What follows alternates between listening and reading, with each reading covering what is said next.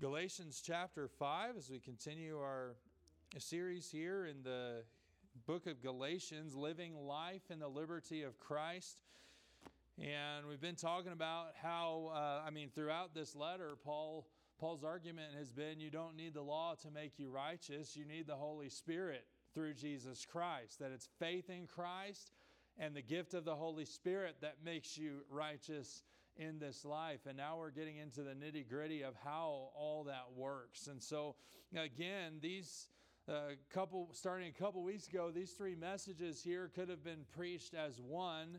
But really, we're just taking them bit by bit and piece by piece and gleaning great truths from them. And so we're going to go ahead and read again verse number 16, and we'll read down through verse 23. Our text for tonight will be verses 22 and verse 23. So once you've found your place in Galatians chapter 5, if you'll stand in honor of God's word, we'll read our text together before getting into our message. Galatians chapter 5 and verse 16. This I say then, walk in the Spirit, and ye shall not fulfill the lust of the flesh. For the flesh lusteth against the Spirit, and the Spirit against the flesh. And these are contrary the one to the other, so that ye cannot do the things that ye would. And so you've been given the Holy Spirit to war and to combat your flesh, to keep you from going after those fleshly tendencies. But what we find in this battle is the flesh, if you let it have control, it's going to keep you from doing the things the Spirit wants you to do. And if the Spirit is in control, it's going to keep you from doing the sinful things the flesh wants to do. And so there's this battle here, and ultimately it's about how you respond to the Spirit. If you look at verse 18, he says, "But if ye be led of the Spirit, ye are not under the law." When you have the leadership of the Spirit, you don't need to be under the law. Verse 19, "Now the works of the flesh are manifest, which are these: adultery, fornication, uncleanness, lasciviousness, idolatry, witchcraft, hatred, variance, emulations, wrath, strife, seditions, heresies, envyings, murders, drunkenness, revelings, and such like." I don't know about you, but none of that sounds good. And none of it sounds like it ought to be a part of a Christian's life. And that's exactly the point. But when the flesh is in charge, these things are at large in your life. And so we get to verse, at the end of that, it says, "Of the which I tell you before, as I've also told you in time past, that they which do such things shall not inherit the kingdom of God." In other words, if you're doing these things, you're living like somebody who doesn't have Jesus in the first place. Okay? That's what you're living like. But, verse 22, "But the fruit of the Spirit is love, joy, peace, long-suffering, gentleness, goodness, faith, meekness, temperance. Against such there is no law." Amen. Last week we considered this aspect of it, the fallen look of a fleshly life. That when you live your life after the flesh, you're going to look like you're still fallen, like you're without Christ.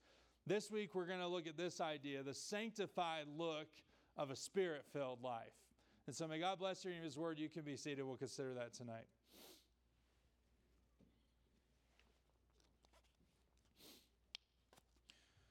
When you talk to secular people about some of the fundamental problems of life, society, what have you, things like violence, shootings, racism, discrimination, or drugs. When you talk to secular people, that would be just people who are non-religious or are skeptics or whatever it might be.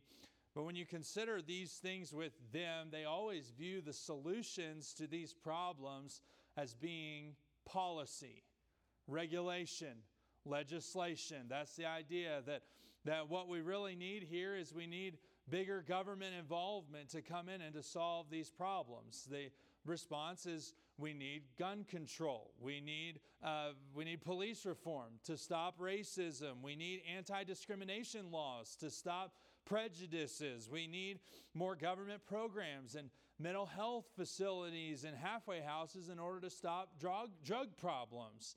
And so the idea of the secular worldview is that we solve evil through legislation and regulation.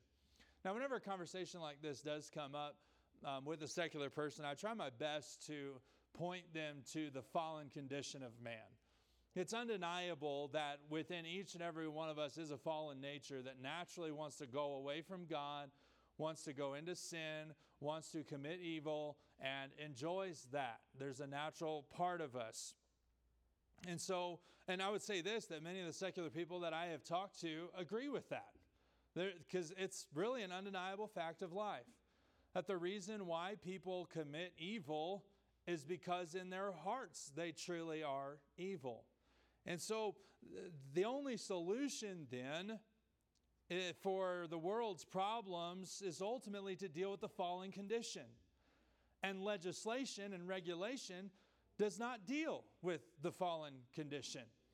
And so what that means is that there's only one person who can really deal with the fallen condition of man, and that is the Lord Jesus Christ. Amen. That Jesus is God who came from heaven, and he went and he died on the cross to pay the price for our sin, and in doing so, those who place their faith in him are freed from their fallen condition. It doesn't mean that we no longer sin, but it means that you're no longer dominated by your fleshly fallen nature, that you now have been freed to make a choice. Do I go God's way, or do I go the way of evil? And so the only solution for the world's evils is really this: for every person on the face of the planet to receive Jesus Christ as their Savior. Amen. Now, when talking to a secular person and you say that, here's the inevitable response. Christians have committed some of the most heinous crimes in history. And to that, you have to say, it's true. You're right. And so they would look at that and they would say, so how is Jesus really the solution? Because if you think about it, Christians still sin. There are still those who have committed heinous crimes under the name of Christianity. There are those there have been religious wars. There have been those who justified slavery with scripture verses. You can't deny that in history. Christians still cheat, lie, steal, even kill, unfortunately. There are still Christians who are racist. There are still Christians who are angry, abusive fathers and wives for that part. There are still Christian men who are unfaithful to their wives. Men who are hooked on pornography, men who are enslaved, and ladies who are enslaved to antidepressants and prescription drugs, and it just wreaks havoc on their mind and on their life, and it's something that's a pull, it's an addiction to them. There are pastors who take advantage of church members, take teen girls across state lines. Unfortunately, that still happens. There are talking heads on news channels who tout their Christian faith to draw in their Christian audience, and yet what they do is they condone violence and rioting, and they say that we ought to rise up in a civil war in the name of Jesus. And so they use their platform and they attach their Christian name to it to try to incite things that are nowhere near the character of who Jesus Christ is. It still happens. So when there is so much sin still being perpetuated by Christian people, it makes it very tough to state the claim that Jesus is truly the solution. So what is the solution here? Is the problem with Jesus? Is the problem that the Bible doesn't really have the solution to man's fallen condition if even those who are its strictest adherents are not living moral lives? What is the solution here? Do we need a law and regulation to solve this problem? Well, I'm going to tell you tonight, the problem is not with the Bible's prescription. The problem is that Christians are not taking it. When you consider if you have a severe disease and you've got medication that's prescribed to you, if that prescription sits on the shelf and never gets into your body and courses through your veins and attacks those problems in your disease, then what good will the prescription do for you?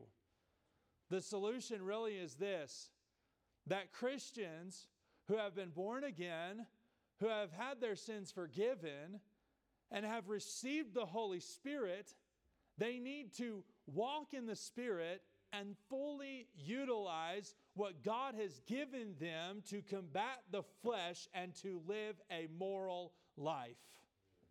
See, the problem is that there are too many Christians living after the flesh, and thus they look fallen to a secular world. In Galatia, they were dealing with a similar problem, that you've got people who are being saved, but then the temptation, or maybe even some have gone all the way as to live as though they're not saved, that they've continued to struggle with sin and as though Jesus has made no difference in their lives. And so they're looking around and they're seeing Jesus as perhaps a slightly insufficient source for righteousness. And so the Galatians are looking around and saying, what do we do to make sure that we're not only righteous before God, but that we are living righteously today, that we're not given over to the lusts of our flesh, and we're not going back into this pagan system of life that Jesus freed us from and saved us out of. What do we do? And the Judaizers came in, and here's what they said. Legislation. Regulation will solve it for you. What you need is more laws. What you need is a governor in your life. What you need is a book of laws to come and tell you, do this and do that and don't do this and don't do that. That's really what you need. But here's the problem. The Pharisees kept the law, and yet they put Jesus to death along with a host of other Christians. In Galatia, you have law-keeping Jews who are persecuting Christians. And so as you really consider it, was legislation in their day and time the right solution either? Absolutely not. And that has been Paul's argument throughout this book. He's teaching them that because you still have a fallen nature, you cannot regulate your way out of your fallen condition. He's been teaching them that in Jesus, though, you've been given all the tools you need to live a righteous life before God and before men in this very life. That he's given you the tools to be righteous and to combat the works of the flesh. And those tools that Paul has been showing us that he's given them is, first of all, their salvation. That they have Christ living within them at the end of chapter 2. He said, I am crucified with Christ, nevertheless I live, yet not I, but Christ liveth in me. And he's saying, if Christ is really living in you, then you're not going to go after the things of the flesh. And so having Jesus alone is enough to combat. But on top of that, he gave you the Holy Spirit. The Holy Spirit to be a guide. And now the Holy Spirit has come in your life, and you have reinforcements available. That it's no longer that your flesh is just going to lead you wherever it wants to go. But now you have the Spirit that pulls back the reins on you and says, you ought not say that. You ought not do that. You ought not go there. You ought not be with those people. And it didn't need a law. It was a feeling inside that was coming from the Holy Spirit given by Jesus Christ at salvation. And so he's given you the Holy Spirit to do that. And so when Christians commit sin and evil, or when they manifest the works of the flesh, it's because they are living after the flesh, and thus they still look as though they are fallen. But when Christians choose to walk in the Spirit, you know what they look like? Sanctified. What does that mean? Set apart unto God. It means that you're no longer set apart unto your flesh to do whatever it wants you to do. But when you're walking in the Spirit, he has a way of purifying your life, purging you and cleansing you from sin and helping you live holy and righteous in this life. Paul is calling us as believers to live after the Spirit. Why should we do that? What difference does living in the Spirit make in our lives? Last week we saw this, that you should not live after the flesh or you'll end up living for what you've been liberated from. That Jesus freed you from the lusts of the flesh that he describes in verse number 19 and 20. He freed you from that. But when you choose to live after your flesh, you go right back into the very things that he's liberated you from. That's what we saw last week. Now we're going to see the other side of this. why we should live after the Spirit and not after the flesh. Walking in the Spirit enables the Spirit to produce fruit in your life. It says in verse 22, but the fruit of the Spirit is love, joy, peace, long-suffering, gentleness, goodness, faith, meekness, temperance.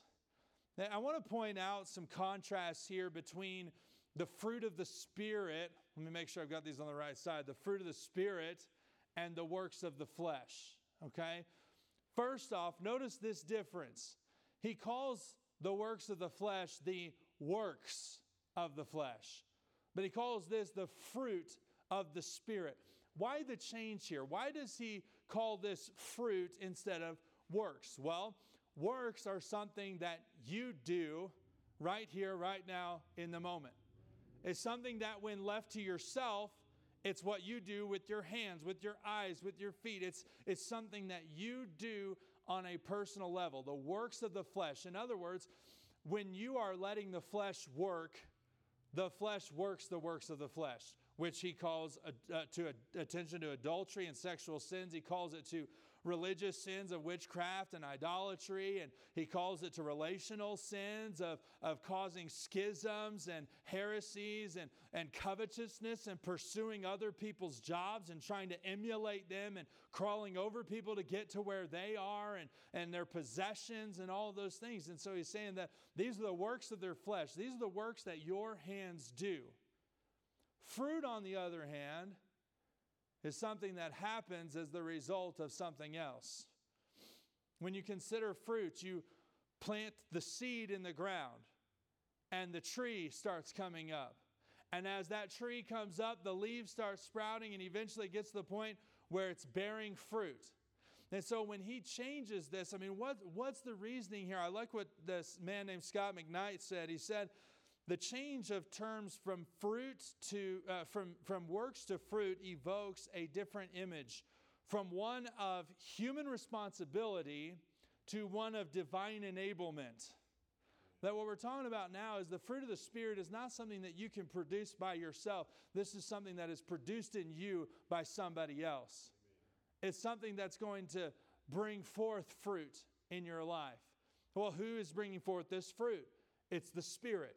He said, this is the fruit of the Spirit. This is the Spirit being planted in your life and working in your life. And when you choose to water the Holy Spirit in your life as opposed to watering the flesh in your life, then the Spirit sprouts forth and it brings forth these fruits in your life. And so he distinguishes the difference here between works and fruits. That works is something you do. Fruit is something the Spirit does. Then there's another contrast here that you have the works, plural, of the flesh, but you have the fruit, singular, of the Spirit. Okay, what's the difference here? Well, you've got a list of things here on both, but for some reason he calls the works of the Spirit to be fruit, singular. Here's what I believe that this is getting across is this, that the works of the flesh, If as you examine your life, if any one of these works of the flesh are manifest in your life, adultery, fornication, lasciviousness, idolatry, witchcraft, hatred, wrath, seditions, all those things, if one of those things is evidenced in your life, then you know I am living after my flesh. But I would submit to you, he groups all of these together. Think about a fruit real quick. Let's just think about an apple. An apple has multiple parts to it. It's got the peel. It's got the flesh. It's got the stem. It's got the core. It's got the seeds. It might even have some leaves on it. And so you look at that and it's got all these functioning parts, but it's one singular fruit. We call it an apple, a singular apple. And so the idea here of the fruit of the Spirit is this, that while on the hand of the works of the flesh, if you have one of those in your life, then you know you're living after the flesh. With the Spirit, if you are lacking one part, you know you're not living after the Spirit. There's a difference there. See? So in other words, I mean, I know we're going to go through these different terms. If you have love, but you don't have joy, you're not living in the Spirit. If you have joy but you don't have peace, you're not living after the Spirit. If you have love, joy, peace, but you're not long-suffering with people, then you're not living after the Spirit. Do you get the difference here? Over here, if all you have in your life is an adulterous affair, you're living after the flesh. If all you have is hatred for one person in your life, you're living after the flesh. That's all it takes to say, I'm living after the flesh.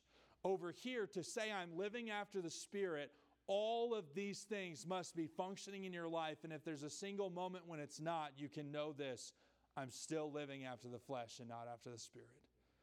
And so that's the difference between the works, plural, and the fruit, singular. And so what he's saying is when you are walking in the Spirit, these are the fruits that are going to be in your life. The first one is love. This is the word agape, which would be a selfless, self-sacrificing love. It means you go out of your way to demonstrate love towards someone. You deny yourself in order to benefit or help others. The idea is that when a husband comes home from a long day of work and he's worn out and he would love to do nothing more than to kick back, recline on the couch, flip the TV on, and veg the night away. But he sees his wife running around ragged with the kids and trying to clean up after dinner and trying to vacuum the floor and trying to wash the kids up and give them a bath. What agape is, what love is here, is that husband says, you know what? Put the recliner down, set the remote down, turn the TV off, go grab a vacuum and start helping out. That is love. It's self-sacrificing. While he may not have to do that, and while it may not be convenient or comfortable after being on his feet all day, he sacrifices himself in order to help his wife. This kind of love would be cutting a missions check when prices are soaring and when the gas prices are crazy. And when you don't have as much money, you still cut the missions check so that those missionaries can go and they can be able to give the gospel to other people on the other side of the country or on the other side of the world. It's self-sacrificing, self-denying, going without something for somebody else. It's being willing to drive a neighbor down to Parker to a doctor's visit when gas is over $5 a gallon. See, the kind of love that is manifested from walking in the Spirit, it's selflessly demonstrates love to others. When you contrast it with the works of the flesh, it would stand love over here, and on this side it would be jealousy, envy, emulations, hatred, selfishness, dissension. You would see those things standing opposite. And then the second one here is joy. That would be a gladness or happiness that is not subject to the changing circumstances or relationships in your life. It would be the opposite of anger, wrath, and hatred. You're still able to have joy when someone else gets the promotion instead of you. You're able to rejoice with them. You still have joy when you don't get the raise you're hoping for. You still have joy when people hurt you or offend you. You know that you're walking in the Spirit when you can have joy after filling up your gas tank. You know you're in the Spirit at that point.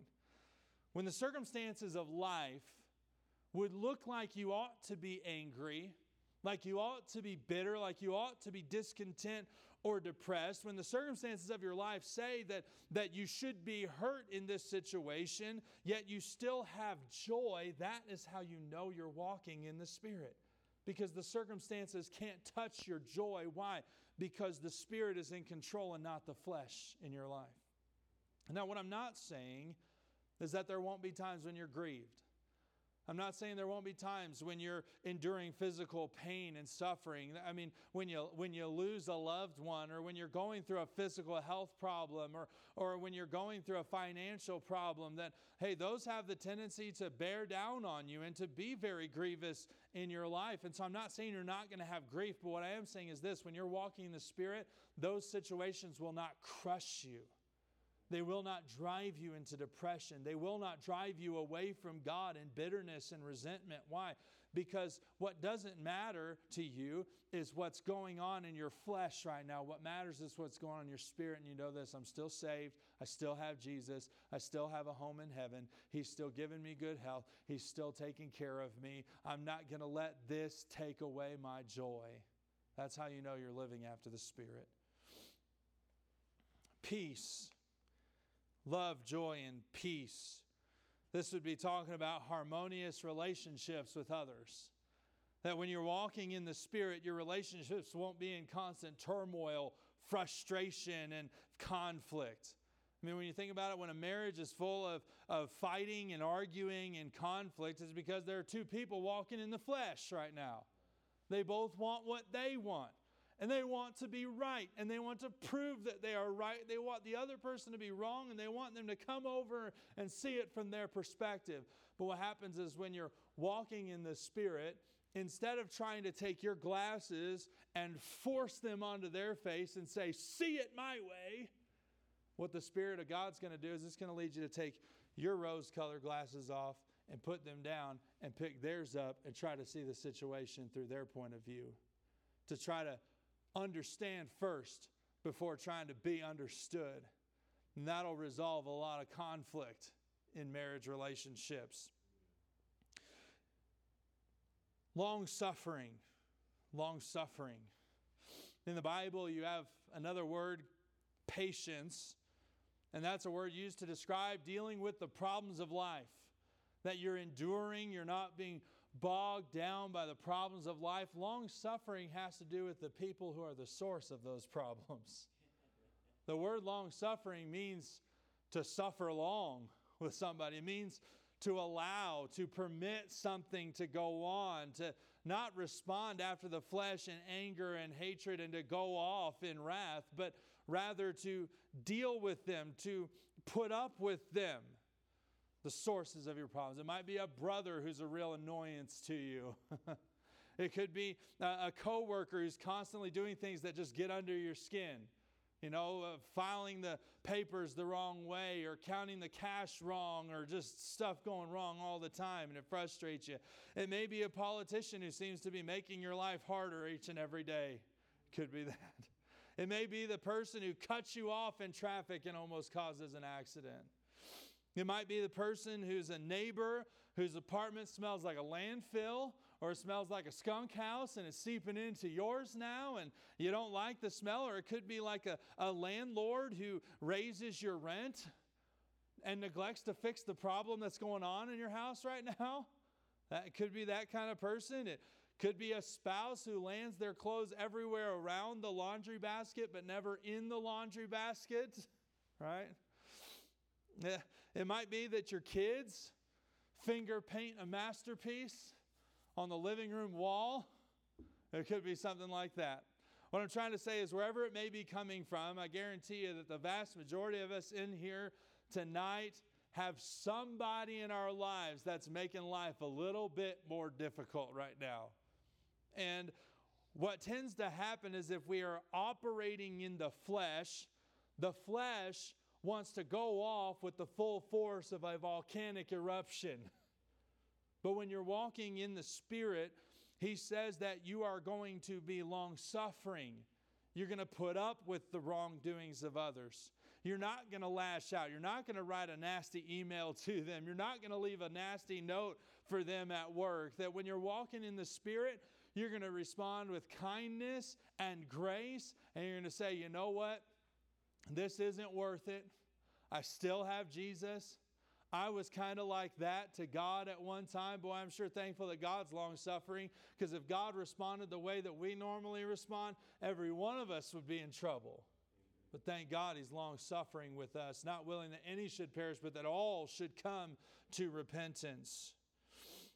And so when His image is restored in you through the working of the Holy Spirit, His long-suffering nature will also be manifest in your life. And then the next word here is gentleness. This would be kindness, benevolence. The idea is gently meeting needs or to be gently serviceable or helpful to somebody. It means that you aren't rude. You're not closed off to people. That when somebody comes to you with a need, you don't see them as a bother, but you do your very best in your capacity to try to meet that need. I mean, think about a waiter for a second. Now, there's a place in Chicago called Ed Debovic's, and at Ed Debovic's, it's a unique throwback retro diner that is unique because it's centered upon harsh service and snarky and snide remarks. That what it is you go and you sit there and you watch the videos, it's actually hilarious. If you go there and you just order a shake, then the waiter or the waitress might say, "Oh, wow, big spender today." They say things like that, or they might say, if you get the double cheeseburger with a large fries and a large drink, they might say, "I think you might need to take some of that off looking at you." Like they're goofy that way. And so they'll come at you harsh. If you ask for a refill, they might say, "Man, you are so needy. Can't you just get it yourself?" And it's not rude because you expect it. It's what you go there for, is for the entertainment aspect. But that's not our expectation of a restaurant, is it? When we go to a restaurant, you know what our ideal situation is? I don't know about you, but it is for me. That what I would like to see is, as I'm sitting there eating my food and I'm drinking my Coca-Cola, that when it's getting down to about a third of the way, it always puts a smile on my face when the waiter comes by and sets a full one right down next to it, you know. That means that as they're walking by, and yeah, they're helping everybody else, and they're very busy, but they glance over at your table and they say, "Oh, they're getting low. I see a need. I've got the solution. I'm going to go grab them another drink, and I'm going to put it right back." That's what the gentleness means. That you see a need and you go right after it and you help people out. You're gentle with them in that way. And then he gives this goodness. Goodness. This would have to do with moral qualities, moral excellence. That this would be the polar opposite of manifesting the works of the flesh. This is somebody who's pure, somebody who's faithful to their wife, somebody who's a man of integrity, somebody who's a lady of integrity, somebody who's going to go out of their way to do the right thing. Even if it makes them look bad, they're still going to do the right thing. And so we're talking about moral quality. It's when you're not living for drunkenness and parties and all of those things. It's when your life is really an accurate portrayal of who Jesus is. Goodness. And then he says faith. Faith would be trusting God rather than taking control. I'm trying to view all of these in the context here, that he's drawing a contrast between the works of the flesh and the fruit of the Spirit. And so when you consider, as he's talking about faith here, when we talked about the works of the flesh last week, we looked at some of what those words meant, and included in them you had the person who wants what they have, wants their position, and so they go and they try to take control of it, and they try to badmouth that person in the eyes of the boss to try to make themselves look better. They might fudge the numbers to be able to hit their bonus number, or try to make themselves better for a promotion. But on the other side of that, it's when somebody says, "You know what, I'm going to trust God. I'm going to do things right. I'm going to be loving and gracious toward people, and I'm going to put the numbers right on the sheet, and I'm going to go into this interview and this opportunity for promotion. I'm just going to trust God. If he wants me to have this one, great. If he doesn't, then I'm going to rejoice with them, and I'm going to move on, and I'll wait for the next opportunity." That's what faith is. It's when a single person says, "You know, I'm not going to try to force myself into a bad relationship just for the sake of getting married or just for the sake of having a relationship, but I'm going to trust God. I'm going to trust that he can lead me to the right person who's going to want to serve God with me and have a marriage that's built on biblical foundations rather than whatever the culture says marriage ought to be." And so they say, "I'm going to have faith in God about this." It means that you don't overreact.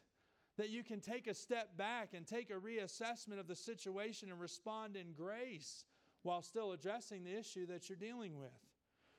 That for a boss, rather than firing an employee that messes up yet again, they might correct them in a firm but in a kind and gentle manner rather than going off at them. This would describe meekness. Meekness. Meekness is disciplined power, moderated authority. And so you think of a boss in that situation, that he's got the authority. He can do whatever he wants. He can fire that person on the spot because they've done it yet again. Or he can look at the situation and say, "You know what, it's kind of troubled times right now, and people are coming on hard times. And I know this guy, his wife has got some health problems going on. And so I'm going to take a step back. I'm going to reassess the situation. Instead of going off at him right away, I'm going to come to him and approach him with gentleness and kindness, but firmness.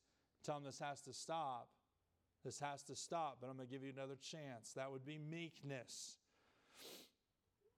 It means that although you're the parent and you have the authority, You don't have to use that authority to belittle your children, to be verbally abusive to them, or to treat them as slaves. But to go back to a previous example, when they paint on the walls, you take a step back, you calm yourself down. You might send the kids away and let them calm down and give yourself time to calm down before coming back and addressing the situation. But meekness means this, that you can temper it down, that you don't use the full force of your authority for abuse and frustration and lashing out and letting the flesh take control. But with the help of the Spirit, you exercise meekness. And then he gives this word, temperance.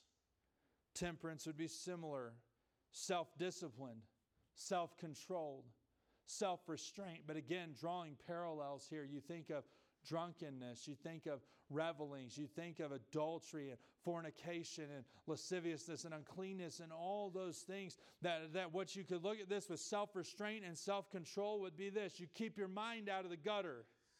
It means that you don't let lust run wild in your life.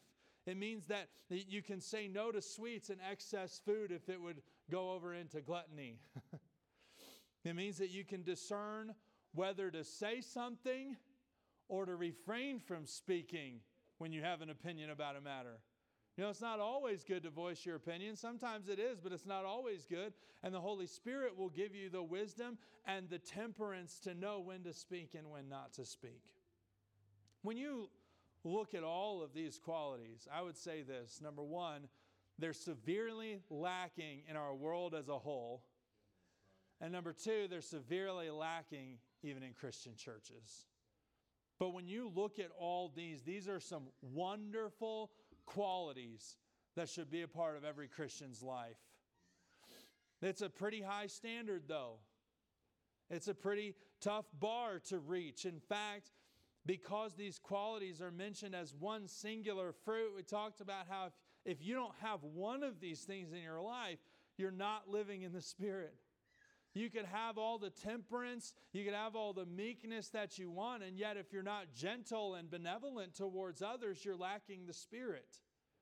If you can have peace in your relationships at home, but not have peace in your relationships with work, that's a thermometer telling you that something's sick, something's out of place. You're not walking in the Holy Spirit. And so the truth is that we fall short. So how do we reach that level of Christian righteous living? One thing's for sure. It's not something we're going to muster up on our own. It's not something that can come from the flesh, because what we've seen here is that when you live after the flesh, it's the works of the flesh that come into effect, not the fruit of the Spirit. And so what's the remedy here? Well, at the end of verse 23, he says, against such there is no law. What that means is when you've got the fruit of the Spirit reigning in your life, there's no law that can produce that in your life. There's no purpose for the law if you've got the fruit of the Spirit reigning. In other parts of this book, the Apostle Paul has referred to the works of the law as the works of the flesh. For by the works of the flesh shall no flesh be justified.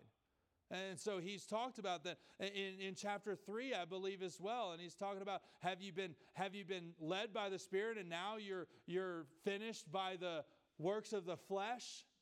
And so he's still drawing this parallel that when you're trying to obtain righteousness in this life by keeping a list of rules and regulations, when you're trying to regulate and legislate sin out of your life, what you are doing is you're operating by your own power. And when you try to operate by your own power, the only thing that's sure is that the works of the flesh are going to come out in your life. And so he says that the remedy here, the solution for the evil things in this world, the evil things in our lives, is not by the works of the law, but rather it's through the power of the Holy Spirit working in our lives. See, that's what Paul's argument is that when the Spirit is producing this kind of righteous living, then there's no need for the law. The Judaizers, they said, you become more righteous by keeping the works of the law. But the reality is that you can abstain from eating bacon and still yet manifest the works of the flesh. You can still keep the Sabbath day and the Feast of Tabernacles and the Feast of Weeks and the Passover. You can still do all those things and yet still be in an adulterous situation. You can still be hateful, still be wrathful to your family. And so you cannot obtain righteousness by keeping the Old Testament law or by establishing a list of rules and regulations, because that's operating by your flesh. But here's what happens. When you are operating under the control of the Holy Spirit, then He does a sanctifying work in your life that the law is totally insufficient to accomplish. He can make love, joy, peace, long-suffering, gentleness, goodness, faith, meekness, temperance. He can make all those things a daily part of your life. And when that fruit of the Spirit is manifesting itself in your life, it's going to go to war with your flesh, and the Spirit will win out if you will walk in the flesh, or in the Spirit, excuse me. But I want to tell you that the fruit of the Spirit developing in your life, it's not something that happens overnight. It's not something that happens the moment that you get saved. There's one more contrast here between the works of the flesh and the fruit of the Spirit, and that is this. The works of the flesh are things that take place immediately.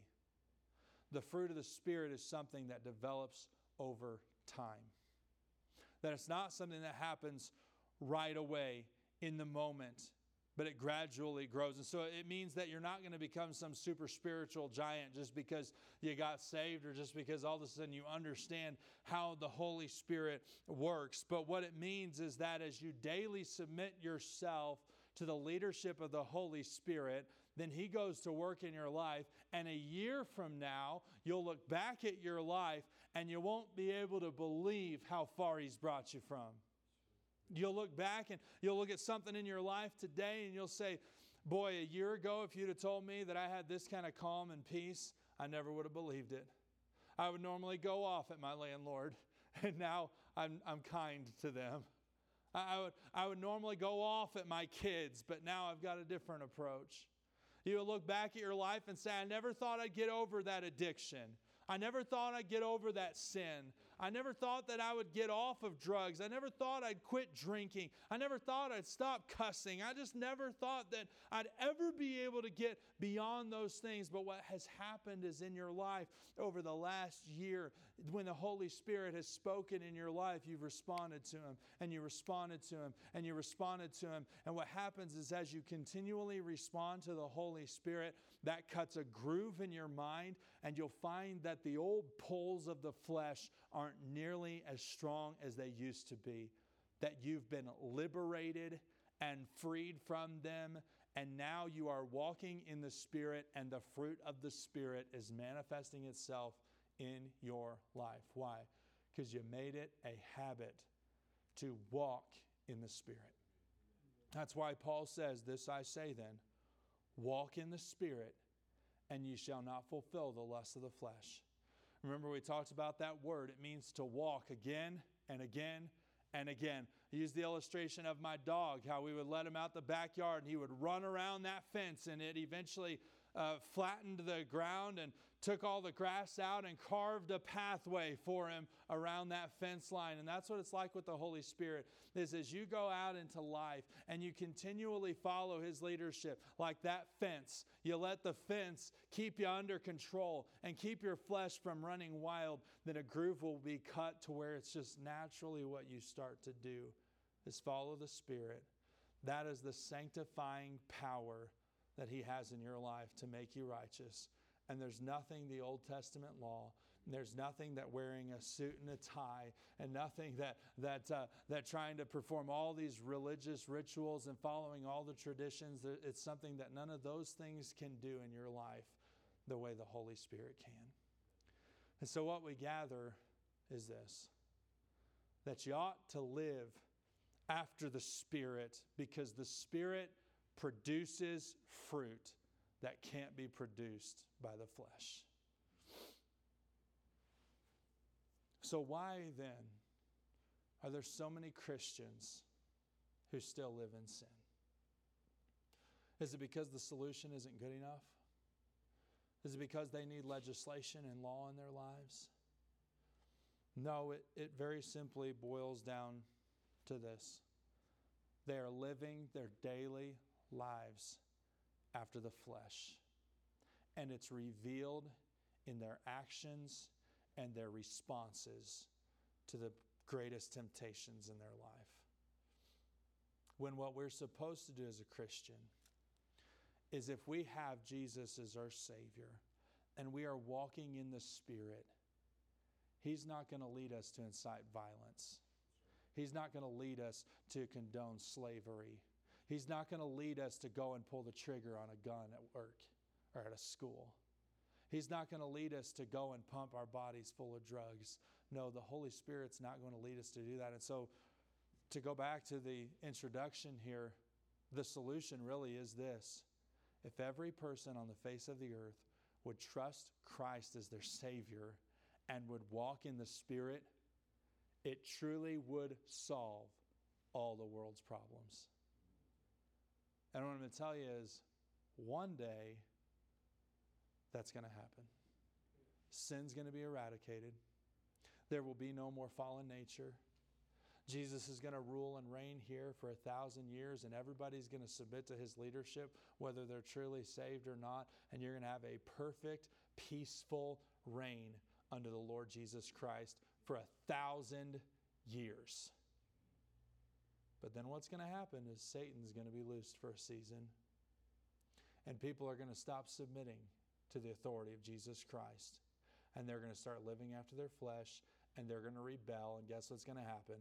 A war is going to break out. Why? Because they stopped submitting to the authority of Christ and started living again after the flesh. Why? They didn't have the Spirit in them. They weren't saved. They weren't truly saved. And so when you look at it, Jesus is the solution, but here's what we understand. In this lifetime, not everybody's going to be saved. And it means that we as Christians have a responsibility to take the gospel. If we really want to make a difference in people's lives and in our communities and in our country, it's not going to be through law. It's not going to be through legislation. It's not going to be through politicians and elections. It's not going to be through any of those things. If we really want to make a difference, what people need is the liberty that is found in Jesus Christ, where they're no longer bound to their flesh, but are freed from it, and they have Jesus living in them, and now they can walk in the Spirit and not fulfill the lusts of the flesh. And what do you know? Hatred's out of their life. Wrath is out of their life. Competition is out of their life.